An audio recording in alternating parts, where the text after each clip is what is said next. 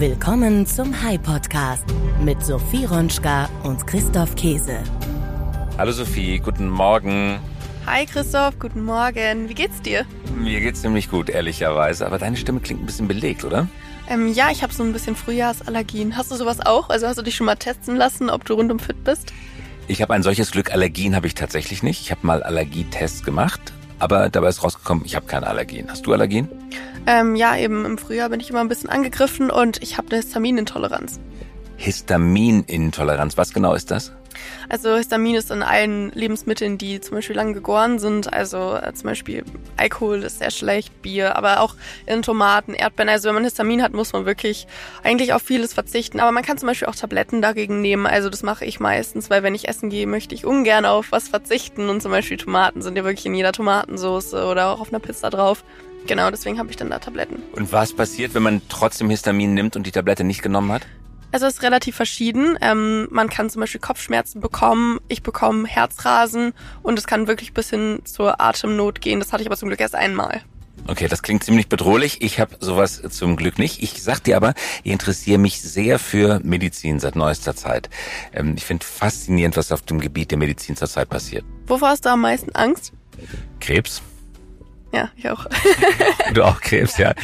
Und gerade beim Thema Krebs passiert unglaublich viel in der Medizin zurzeit. Krebs ist für mich eine furchtbare Krankheit natürlich und jeder hat, glaube ich, Angst davor. Aber intellektuell, wissenschaftlich hochinteressant, wie Krebs entsteht, aber welche neuen Strategien es gibt, um Krebs zu bekämpfen oder gar nicht erst entstehen zu lassen. Ja, und das ist eigentlich die perfekte Überleitung für die Folge, oder? Ja, das ist die Überleitung von Histamin zu Krebs und von Pollenallergie zu Krebs. Das ist dann doch ziemlich gebogen, oder?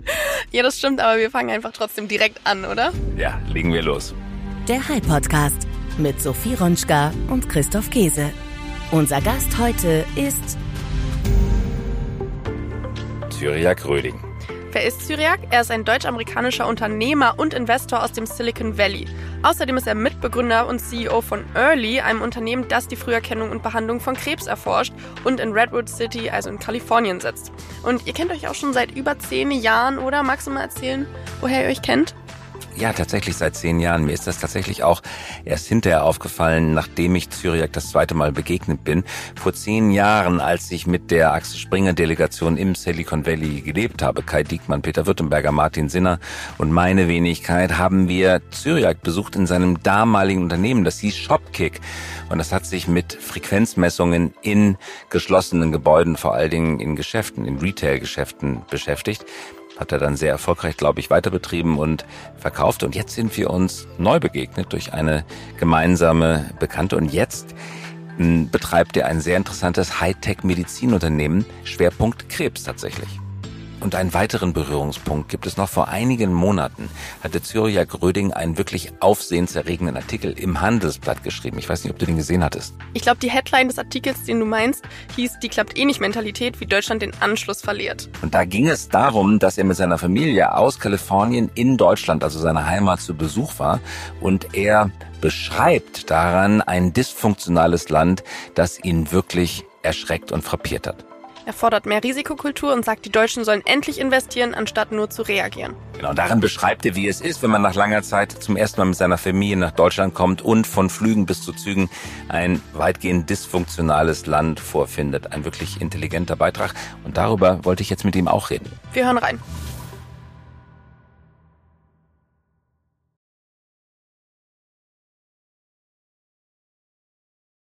Cyriac Roeding, herzlich willkommen. Wo erreiche ich dich gerade? Ich bin gerade im Labor bei Earli, unserer Firma hier im Redwood City im Silicon Valley. Du bist Seriengründer aus Deutschland, sehr erfolgreich im Silicon Valley. Wie lange lebst du schon dort?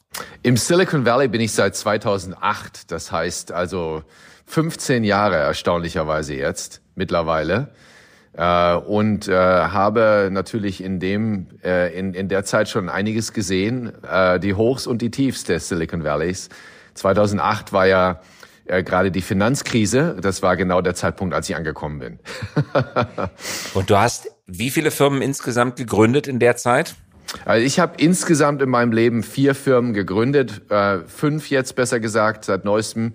und bin jetzt gerade an Nummer 4 und 5 dran. Und wir wollen heute über eine deiner neuen Firmen reden, die heißt Earli. Dabei geht es um ein Gesundheitsthema, hochspannend. Aber wir wollen auch reden über ein Erlebnis, das du hattest bei einem Besuch in Deutschland. Wer es vielleicht gelesen hat, Cyriac hat im Handelsblatt vor einigen Monaten einen großen Gastbeitrag geschrieben, wie es sich anfühlt für jemanden, der im Silicon Valley erfolgreich ist, wenn er mit seiner Familie zurück in die alte Heimat kommt. Darüber wollen wir gleich noch sprechen. Ich habe den Gastbeitrag, den du da geschrieben hattest, mit wirklich Argusaugen gelesen, habe ihn sofort weiterempfohlen, habe bei LinkedIn drüber geschrieben. Ausgesprochen lesenswert, deswegen freue ich mich, dass wir heute auch im Podcast darüber sprechen können. Aber wir kommen erstmal auf Earli zurück, weil die Firma, die du jetzt gerade betreibst, die du gerade gegründet hast, hochspannend ist in dem, was sie tut. Es geht um Molekulargenetik, es geht um statistische Genetik. Was genau macht ihr bei Earli? Also ein Gesundheitsthema. Ja, Earli ist eine Methode, um Krebs früher zu erkennen und dann auch zu zerstören.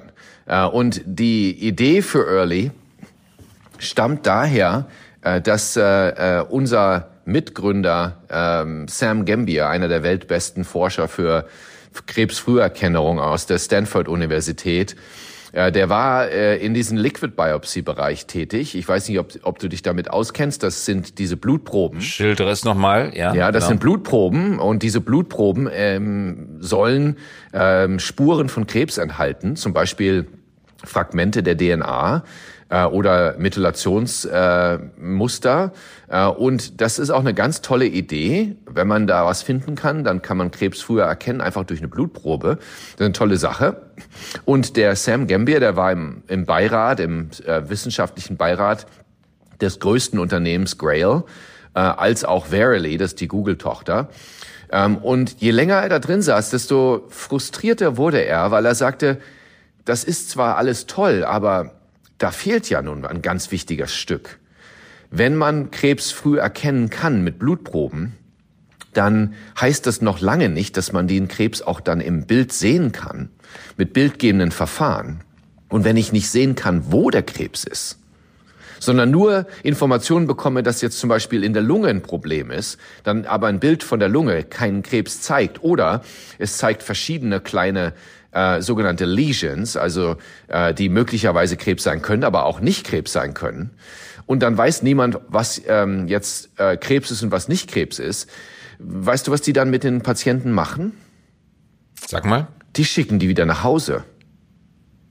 Und die Grail, muss man dazu sagen, ist eines der erfolgreichsten Diagnostikunternehmen der Welt. Sie sind darauf spezialisiert, tatsächlich Genschnipsel von Tumoren im Blut zu erkennen und genau das zu machen, was du jetzt gerade gesagt hast. Der sogenannte Grail-Test gilt mittlerweile fast Wortspiel als heiliger Gral der Krebsforschung. Aber wenn du es nicht sehen kannst, wie du gerade sagst, in den bildgebenden Verfahren, weißt du nicht, wo der Krebs sitzt, dann schicken die tatsächlich, das wusste ich nicht, wieder nach Hause. Ja, warum? Oder du siehst verschiedene Lesions und du weißt nicht, welche von denen der Bösewicht ist. Oder du siehst eine ganz kleine Sache auf dem Bild, du weißt aber nicht, ob das nun gutmütig oder bösartig ist. Und niemand will natürlich einen Teil der Lunge rausnehmen, wenn man nicht weiß, wirklich sicher ist, dass es bösartig ist. Und all das führt dazu, dass man die Leute wieder nach Hause schickt. Und das Problem besteht gar nicht nur mit in der Zukunft mit den Liquid Biopsies, sondern heute schon. Das passiert 100.000-fach jedes Jahr, dass jemand zum Beispiel einen Autounfall hat und dann wird die Lunge geprüft, um sicherzustellen, dass da nicht irgendwelche inneren Blutungen sind, wenn der Airbag losgegangen ist. Ne? 90% aller kleinen sogenannten Lesions in der Lunge, Nodules, werden gefunden zufällig, nicht weil sie gesucht werden, sondern weil sie zufällig in dem Bild auftauchen. Jemand hatte also, wie gesagt, den Autounfall und dann hat man das geprüft, ob da alles in Ordnung ist und dann sieht man plötzlich irgendwas in der Lunge. Dann weiß aber keiner, ob das jetzt gutmütig oder bösartig ist. 94% aller gefundenen Lungenknödel, Nodules, sind gutartig. Mhm. Nur 6% sind bösartig. Das Problem ist, keiner weiß, welche 6% bösartig sind. Mhm. Das weißt du so lange nicht, bis du tatsächlich eine Gewebsprobe entnommen hast. Eine Gewebsprobe. Die pathologisch untersuchst. Ja, und die Gewebsprobe, die wird oft nicht entnommen, weil man sagt, das ist noch zu klein, da kommen wir nicht richtig ran. Oder dann gibt es natürlich Risiken bei diesen Gewebsproben. Da kann die Lunge zusammenfallen. Das passiert in 2% aller Fälle. Das ist also ein relativ schwieriger Eingriff. Das ist auch unter Vollnarkose. Das ist keine kleine Geschichte. Und dann schickt man die Leute nach Hause, das nennt man Watchful Waiting. Da wird dann also gewartet, watchfully, was auch immer das bedeutet. Und dann nach 6 bis 12 Monaten sollen die Leute zurückkommen, um zu gucken, ob irgendwas gewachsen ist in der Zwischenzeit. Mhm. Na, wenn dann wirklich was gewachsen ist, Christoph, dann ist das natürlich nicht nur irgendwas Kleines, was da gewachsen ist, sondern es ist Krebs, was da gewachsen ist. Und per Definition haben wir gerade 6 bis 12 Monate, ganz wichtige Monate verloren. Und in diesen Monaten wird der Krebs nicht nur größer, das ist gar nicht das Hauptproblem, sondern der Krebs kann kleine sogenannte Mikrometastasen ausstreuen. Die sieht man nicht. Dann wird der Krebs rausgenommen, zum Beispiel durch eine Operation. Man denkt, alles ist in Ordnung. Und in 35% aller Fälle kommt er wieder zurück. Und jetzt reden wir über die Glücklichen, Anführungsstrichen, die Glück im Unglück hatten. Autounfall, man entdeckt es zufällig auf der Lunge. Jetzt haben wir noch gar nicht über all diejenigen geredet, die nicht zufälligerweise wegen irgendeiner Verletzung untersucht worden sind, bei denen das aber statistisch genauso auftritt und auftreten kann, weil ja diese Krebsformen, die da entstehen oder entstehen könnten, gar nicht korrelieren mit dem Autounfall. Also die Dunkelziffer muss riesig sein. Das ist genau richtig. Das ist genau richtig, Christoph. Du siehst ganz viele Leute, die leider zu spät diagnostiziert werden. Und das Problem ist natürlich mit all diesen Dingen, wenn du keine Aktion startest, wenn du also Krebsfrüherkennung versuchst hinzubekommen durch neue Methoden und Leute dazu bewegen, sich untersuchen zu lassen, das ist alles toll. Nur wenn danach halt keine Intervention stattfindet, wozu ist dann die frühe Erkennung überhaupt sinnvoll? Was ist der Zweck von Früherkennung, wenn danach keine Intervention stattfindet? Und das war das Frustrationsmoment in dem Board von Grail und daraus habt ihr dann eine andere Lösung entwickelt. Ja, wir sind dazu da, Earli ist dazu da, Krebsfrüherkennung zu Krebsfrühintervention werden zu lassen. Und die Art und Weise, wie wir das machen, ist folgendes. Der Sam Gambhir hat gesagt, der übrigens selber leider an Krebs gestorben ist vor 2 Jahren. Als wir die Firma gegründet haben, hat er gesagt, wie wär's denn, wenn wir gar nicht mehr nach Krebs suchen? Wie wär's denn, wenn wir stattdessen den Krebs dazu zwängen, sich selbst sichtbar zu machen und dann anschließend sich selbst sogar zu töten? Also ihn ausräuchern, ihn zwingen, sich zu zeigen, um dann ihn zum Suizid zu bewegen. Ganz genau. Wie wäre es denn, wenn wir den Krebs dazu zwängen, sich selbst sichtbar zu machen und sich anschließend selbst zu töten? Ein komplett neuer Ansatz. Stell dir vor, du kriegst eine Injektion und diese Injektion beinhaltet eine Verbindung, die sich im Körper ausbreitet und die geht in gesunde Zellen rein und falls du Krebszellen hast, geht sie auch in Krebszellen rein. Aber nur, wenn es Krebszellen sind. Zwingt es die Krebszellen dazu, einen nichtmenschlichen, synthetischen Biomarker herzustellen, der in Menschen nicht reingehört. Zum Beispiel Limonenkonzentrat. Das ist in Zitronen und in Orangen.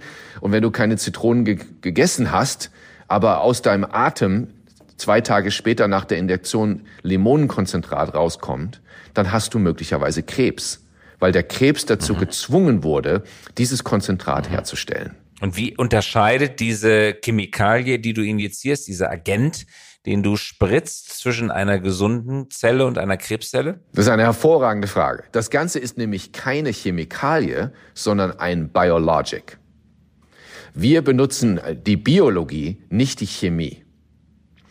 Und zwar passiert Folgendes. In dieser Verbindung steckt eine genetische Sequenz. Und diese genetische Sequenz aktiviert in der Zelle nur dann, wenn der Grund für den Krebs, nämlich die genetische Dysregulation, die da stattfindet. Der Krebs ist ja im Prinzip eine Dysregulation deiner Genetik in dieser Zelle.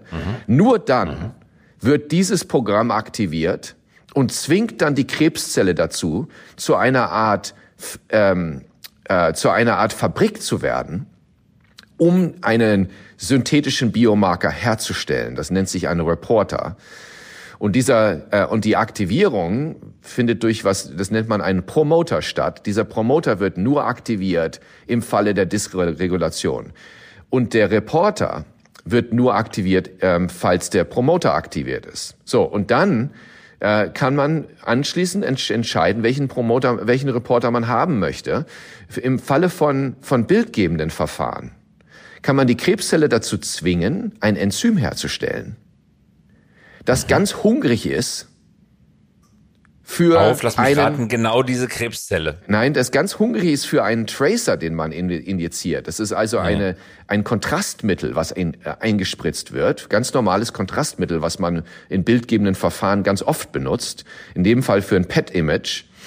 Und da wird dieses Kontrastmittel eingespritzt und dieses Enzym, was da an der Krebszelle hergestellt wird, ist ganz hungrig für dieses Kontrastmittel und frisst das auf und isst dieses Kontrastmittel.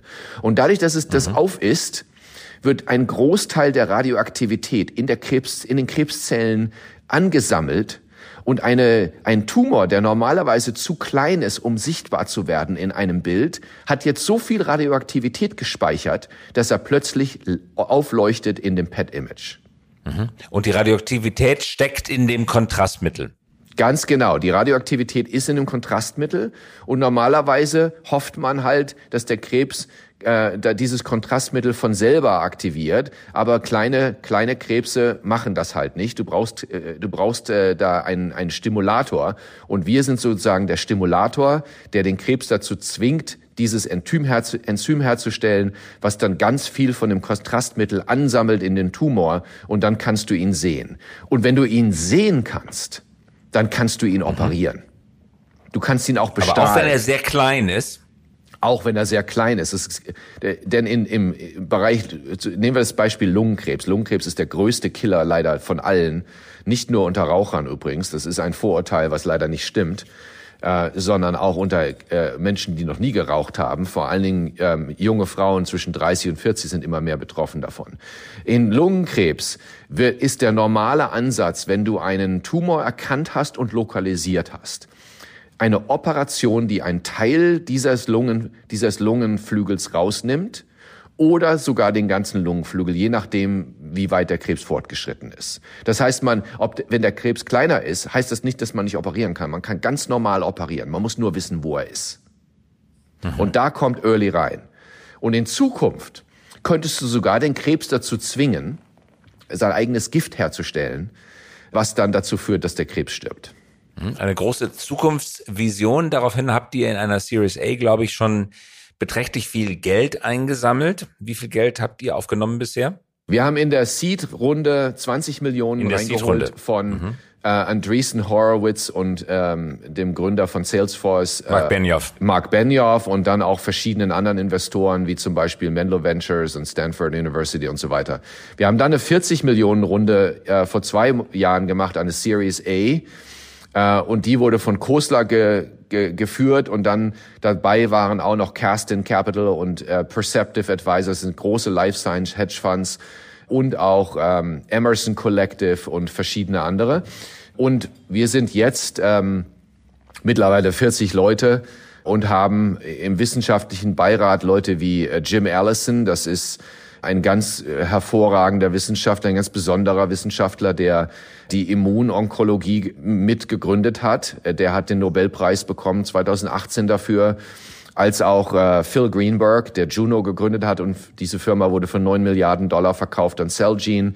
Bob Langer, der Mitgründer von Moderna, die Impfung gegen Covid entwickelt hat in den USA, als auch verschiedene Ärzte, die in der Klinik ganz berühmt sind, zum Beispiel Charlie Rudin für Lungenkrebs von Sloan Kettering, der das dort führt, und Judy Garber, die für Brustkrebs sehr weltberühmt ist am Dana-Farber-Institut. Beeindruckende Erfolgsgeschichte. Euch drücke ich an der Stelle auch die Daumen, dass es euch gelingt, diese Methode tatsächlich zum Wohle der Menschheit, muss man fast sagen, weiterzuentwickeln.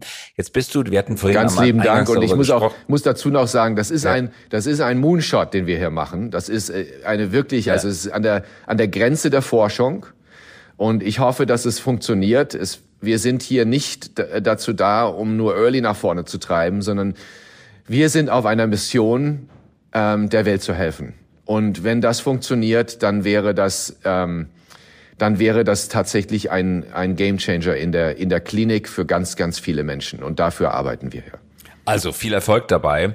Lass uns reden über deine Begegnung der dritten Art mit deinem Heimatland Deutschland. Du hast im Handelsblatt darüber geschrieben, aber lass uns jetzt auch nochmal bitte darüber reden. Du hast eine Reise mit der Familie unternommen nach Deutschland. Und das war eine dann doch ziemliche augenöffnende Reise. Du kommst aus einer sehr modern denkenden Welt, wo Wissenschaft, Forschung, Entwicklung neuer Firmen stark im Vordergrund stehen. Was für ein Land hast du vorgefunden, als du mit deiner Familie, und wann war das genau, zurück nach Deutschland gekommen bist? Also erstmal muss ich sagen, ich liebe mein Heimatland. Und das Interessante ist daran vielleicht auch noch, dass ich mein Land vor allem lieben gelernt habe, als ich nicht mehr da war. Manchmal muss man weggehen, um zu erkennen, wie schön etwas ist. Und wenn man etwas lieben gelernt hat, dann tut es einem besonders weh, wenn man sieht, dass etwas nicht gut ist. Und genau das ist passiert. Das ist auch schon öfter passiert. Ich trage das schon seit Jahren mit mir rum. Und dieses Mal war es einfach so absurd, dass ich mich danach hingesetzt habe und das endlich mal aufgeschrieben habe.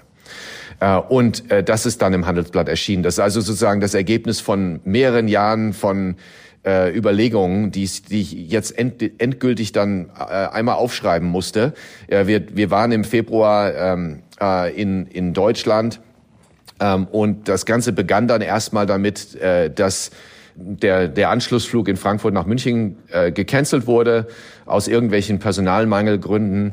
Und man muss dazu sagen, die Lufthansa war immer super Vorzeigeunternehmen. Das, vor allen Dingen, wenn man im Ausland lebt, dann ist man immer besonders stolz, wenn man in das weiße Flugzeug eintritt nach Deutschland. Und leider ist das nicht mehr so, wie es mal war.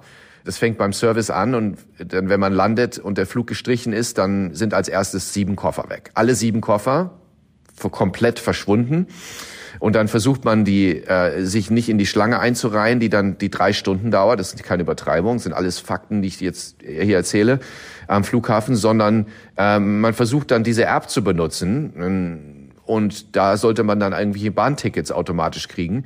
Und diese App macht das Erste, was sie tut, ist, dass sie zerbricht. Unter der Last, da passiert gar nichts mehr. Und dann stehst du am Flughafen und kriegst noch nicht mal die Bahntickets. Mhm. Dann versuchst du dich irgendwie, zu erklären, dass du 3 kleine Kinder dabei hast, irgendwo am Schalter. Dass wir jetzt seit 17 Stunden unterwegs sind. Und wäre ganz gut, wenn wir vielleicht diese Bahntickets bekommen könnten. Und dann stehst du am Bahnhof nach weiteren 2 Stunden ohne Gepäck, hast gerade eine Zahnbürste irgendwo gekauft am Bahnhof, und dann kommt die Durchsage von der Deutschen Bahn: Dieser Zug hat heute Verspätung von 46 Minuten. Grund: Einsteigehilfe. Und du drehst dich um und guckst dich um, ob die anderen Leute das gehört haben, wie absurd diese Begründung ist. Und kein Mensch zeigt irgendwelche Reaktionen darauf. Und wir schauen uns gegenseitig an, sagen: Moment mal, haben die da anderen das gehört? Der Zug hat 46 Minuten Verspätung, weil jemand beim Einsteigen geholfen wurde? Und das finden die Leute ganz normal? Moment mal, ist nicht Deutschland das Land, wo man die Uhr stellen kann danach, wann der Zug abfährt? Leider nicht mehr. So, und wenn man diesen Filmriss hat, und nicht so oft in Deutschland, ich bin in Deutschland 1 bis 2 Mal im Jahr, wenn man den Filmriss hat und das nicht jeden Tag erlebt, dann merkt man die Absurdität vielleicht noch viel mehr. Und das führt dazu, dass ich irgendwann mich gefragt habe, ob Deutschland sich möglicherweise gerade daran gewöhnt, dass es nicht mehr führend dabei ist, dass die Züge nicht mehr pünktlich fahren, dass die Koffer verschwinden, dass die Apps zusammenbrechen und dass niemand mehr sich entsprechend aufregt darüber, dass das so schlimm geworden ist, dass wir nicht mehr nur eine der langsameren unter den führenden Nationen der Welt sind, sondern dass wir noch nicht mal mehr unter den führenden Nationen dabei sind, wenn es um Technologiewandel geht. Und aus meiner Sicht ist das nicht, geht's nicht nur um Technologiewandel und darum, dass man auf den Zug warten muss, sondern es geht um viel, viel wichtigere Themen. Nämlich, ob das Land, in dem wir alle groß geworden sind, ob das in 15 oder 20 Jahren überhaupt noch Wohlstand haben kann. Denn wir können uns nicht mehr auf den Erfindungen, die 50 Jahre alt sind, ausruhen. In 20, 30 Jahren interessiert die keiner mehr. Das heißt also, wenn wir vorne mitspielen wollen, dann haben wir gar keine andere Wahl mehr, als den Fortschritt nicht nur zu akzeptieren als Nutzer, sondern wir müssen den Fortschritt vorantreiben und müssen vorne mitspielen in der Entwicklung des Fortschrittes. Und da sind wir leider ganz weit weg davon. Und was ich in Deutschland... Welche Gründe, Zürich? Ja, sag das bitte noch. Und dann würde mich interessieren, welche Gründe machst du dafür? Was ich in Deutschland vor allem sehe, ist, dass wir bei neuen Technologien dann oft lange überlegen, ob die sinnvoll sind oder nicht. Oder wir haben 15 Gründe, warum die schlecht sind oder nicht. Und dann natürlich, nach 5 oder 6 Jahren, benutzen wir sie aber alle. Wir benutzen sie also trotzdem alle, 5, 6 Jahre später. Nur sind diese Technologien dann natürlich nicht aus Deutschland, weil wir ja so lange diskutiert haben, sondern die kommen aus dem Ausland und werden importiert. Das heißt also, wenn wir so weitermachen, dann werden wir irgendwann alles, was fortschrittlich ist, importieren und nichts mehr selber herstellen. Und wenn wir es nicht selber herstellen, dann kommt der Wohlstand auch nicht nach Deutschland, sondern dann sind wir wie viele andere Länder, die einfach nur alles, was fortschrittlich ist, von woanders reinholen. Welche Gründe machst du dafür verantwortlich? Es gibt viele Gründe, deshalb werde ich sie versuchen runterzukochen auf die wesentlichen. Wir kennen alle das Thema Risikobereitschaft, das ist ein ganz wichtiges Thema. Aber das werde ich jetzt nicht im Vordergrund stellen. Das Allerwichtigste aus meiner Sicht ist etwas, was vielleicht ganz selten bisher besprochen wurde. Aus meiner Sicht ist das das Schlimmste von allem. Das ist das sogenannte Abwiegeln. Die Abwiegel-Mentalität. Die Mentalität zu sagen, naja, das wird ja alles, die Suppe wird nicht so heiß gegessen, wie sie gekocht wird. Ein typischer deutscher Ausdruck. Und was das bedeutet ist, ich gebe dir mal ein Beispiel. Also nehmen wir mal das Tesla-Auto. Ja, haben wir ja schon oft gehört. Das Tesla-Auto...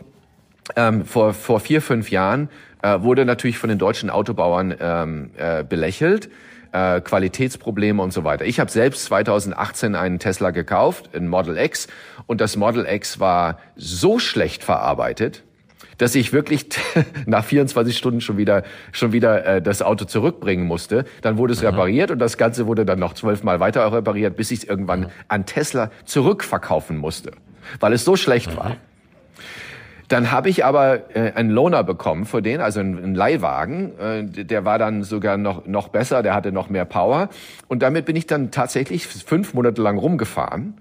Und nach 5 Monaten haben die dann sich bereit erklärt, also mir ein neues Auto zu verkaufen, was also vorher genau durchgeprüft wurde. Und ich habe dann das Auto genommen, habe wieder einen Tesla gefahren. Und seitdem habe ich keinerlei Schwierigkeiten mehr gehabt. Das ist jetzt schon 4,5 Jahre her. Keinerlei Probleme. Also Sie adaptieren also schnell, sie lernen schnell. Und sie lernen viel schneller, als die deutschen Autobauer sich das vorstellen konnten. Aber dadurch, dass wir es am Anfang belächelt haben und gesagt haben, naja, komm, also guck dir das mal an, das ist doch alles Hype. Naja, natürlich ist der Aktienkurs überbewertet, das ist überhaupt keine Frage. Natürlich ist da Hype, natürlich, das stimmt doch alles. Aber indem wir es sozusagen kleiner machen, als es ist, tun wir so, als hätten wir mehr Zeit, als die wir wirklich haben. Wir haben gar keine Zeit und wir geben uns künstlich selbst das Gefühl, als hätten wir Zeit. Das Gleiche passiert jetzt wieder mit AI. Wir brauchen gar nicht weit zu gucken. Als ChatGPT rauskam, da gab es doch tatsächlich einen dpa-Artikel, der kurz nachdem ChatGPT rauskam, darüber gesprochen hat, wie schlecht ChatGPT eigentlich noch ist. Und es hat tatsächlich nur bei dem Rechtsexamen, dem Bar-Examen, nur ein C bekommen von der Skala von A bis D. Und zu dem Zeitpunkt war ChatGPT 3,5 Monate alt. Ja, was glauben wir denn? Und heute bekommt es ein A+. Und heute werden Gerichtsverfahren mit ChatGPT. 2 Monate später hat es 2 Monate später hat es ein A bekommen. Und was glauben wir denn, was es in 2 Jahren können wird? Das heißt, indem wir das sozusagen runterkochen und sagen, das Ganze ist nicht so gut, wie es aussieht oder ist viel gefährlicher, als wir denken, sind wir natürlich schon wieder hinten dran, weil wir uns künstlich Zeit kaufen, die wir gar nicht haben. Eigentlich sollten wir schon längst einer der Hauptwettbewerber sein und in diesem Markt so viel mitspielen, dass wir auf Weltebene uns unterhalten können. Das können wir aber nicht, wenn wir es nicht am Anfang wenigstens ernst nehmen. Cyriac, du hast mir aus dem Herzen gesprochen. Leider ist unsere Zeit am Ende, aber ich würde das Gespräch unheimlich gerne mal fortsetzen mit dir. Und wann kommst du das nächste Mal nach Deutschland? Wahrscheinlich im Sommer irgendwann. Wahrscheinlich im Sommer.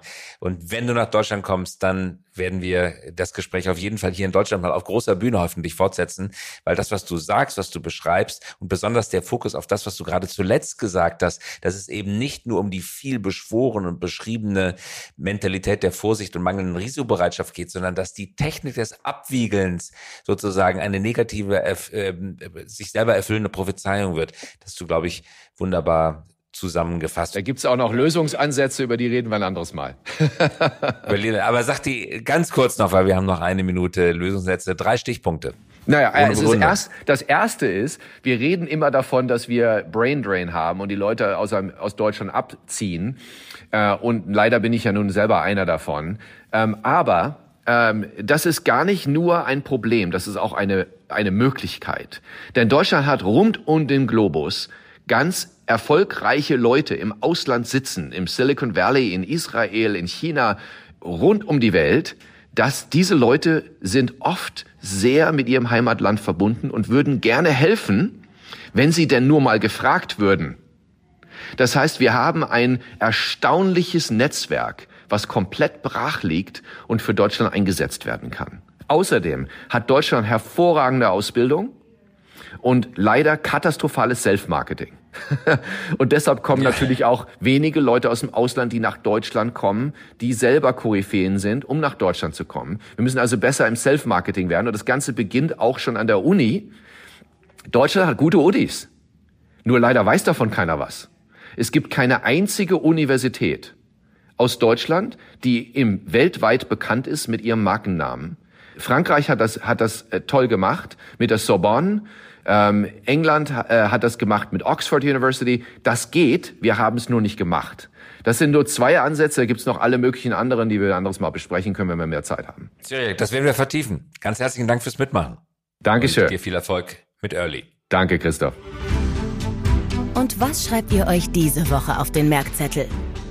Was ich mitgenommen habe, ist, dass wir Krebs immer früher erkennen können, und zwar auch dann, wenn er eigentlich fast noch gar nicht vorhanden ist, sondern nur in unserer DNA quasi sich zu erkennen geben kann. Und dafür gibt es jetzt eben viele neue Verfahren, die eingesetzt werden können. Und sehr viele kluge Köpfe forschen jetzt gerade in diesem Bereich, um neue Wege der Prävention zu finden. Ja, und was mich besonders beeindruckt hat im Gespräch mit Cyriac ist seine Analyse, dass wir in Deutschland eine Abwiegelkultur haben. Von unserer Risikobereitschaft bzw. der mangelnden Risikobereitschaft wird viel gesprochen. Aber der Punkt, den er macht, dass wir zu stark abwiegeln, dass wir alles am Anfang herunterreden und sagen, das wird schon nicht so schlimm kommen, das wird nicht so heiß gegessen, wie es gekocht worden ist. Das ist ein für mich ziemlich neuer, kreativer und origineller Gedanke und vor allen Dingen eine treffende Beobachtung. Damit hat er recht, wir neigen zum Abwiegeln. Das heißt, beim nächsten Gespräch, das wir führen, sollten wir vielleicht alle gemeinsam darauf achten, dass mehr nach vorne gedacht wird und vielleicht weniger abgewiegelt wird. Das war's auch schon wieder mit dem Hi-Podcast für diese Folge. Christoph, du hast ja letztes Mal erzählt, dass du in den USA gewesen bist mit einem Kunden, also geschäftlich. Und dort hast du, glaube ich, den Grail-Test gemacht, richtig? Magst du vielleicht einmal sagen, was das überhaupt ist? Der Grail-Test, ja, kalifornisches Unternehmen, das untersucht das Blut auf DNA-Sequenzen von bekannten Krebsarten. Es gibt sehr viele unterschiedliche Krebsarten. Man kann diese DNA-Schnipsel in der Blutbahn nachweisen. Und wenn der Grail-Test positiv ausschlägt, dann weiß man, dass man diesen Krebs irgendwo in seinem Körper hat, dass er irgendwo versteckt lebt. Man weiß noch nicht genau, wo er lebt, aber man weiß, dass er dort ist und dann höchste Aufmerksamkeit geboten ist. Und wie findet man das raus? Also wie sieht der Test aus? Welche Maßnahmen werden durchgeführt oder wurden durchgeführt? Man sitzt im Stuhl, bekommt Blut abgenommen, wie bei einer normalen Blutprobe. Die Blutprobe wird eingeschickt. Das Ergebnis kommt dann tatsächlich per E-Mail aus Kalifornien. Und da steht dann drin, zu welchem Ergebnis dieser Grail-Test gekommen ist. Und hast du deine Ergebnisse mittlerweile schon? Ja, ich habe sie bekommen. Ich Spannung, Spannung, sie sind negativ. Also es hat tatsächlich in meinem ganzen Körper, hat keine, das muss ich präziser ausdrücken, keine bekannte Krebsart DNA freigesetzt, die erkennbar geworden wäre. Dann können wir ja mit einem guten Gefühl in die neue Woche starten. Und wir können noch ganz viele Halb-Podcasts machen, weil offensichtlich halte ich noch eine Weile durch. Bitte bleib du auch gesund und lass dich nicht von deinen Allergien dahin raffen. Ich gebe mir große Mühe. Danke, Sophie. Das war's für diese Folge des Halb-Podcasts. Und wir hören uns nächste Woche wie immer um 5:55 Uhr. Bis dahin, ciao. Bis dahin. Das war der Halb-Podcast für diese Woche. Wenn Sie keine Folge verpassen möchten, immer dienstags um 5:55 Uhr kommen wir heraus. Versprochen. Mögen Sie uns? Dann abonnieren Sie uns jetzt oder hinterlassen Sie einen Like. Wir freuen uns über Anregungen, Kritik und Wünsche. Schreiben Sie uns gerne an podcast@hi.co. Nicht .com, sondern .co. Eine Produktion der Axel Springer Hi GmbH, einer führenden Beratung für Strategie und Umsetzung neuer Geschäftsmodelle. Wir engagieren uns leidenschaftlich für das Wachstum Ihres Unternehmens.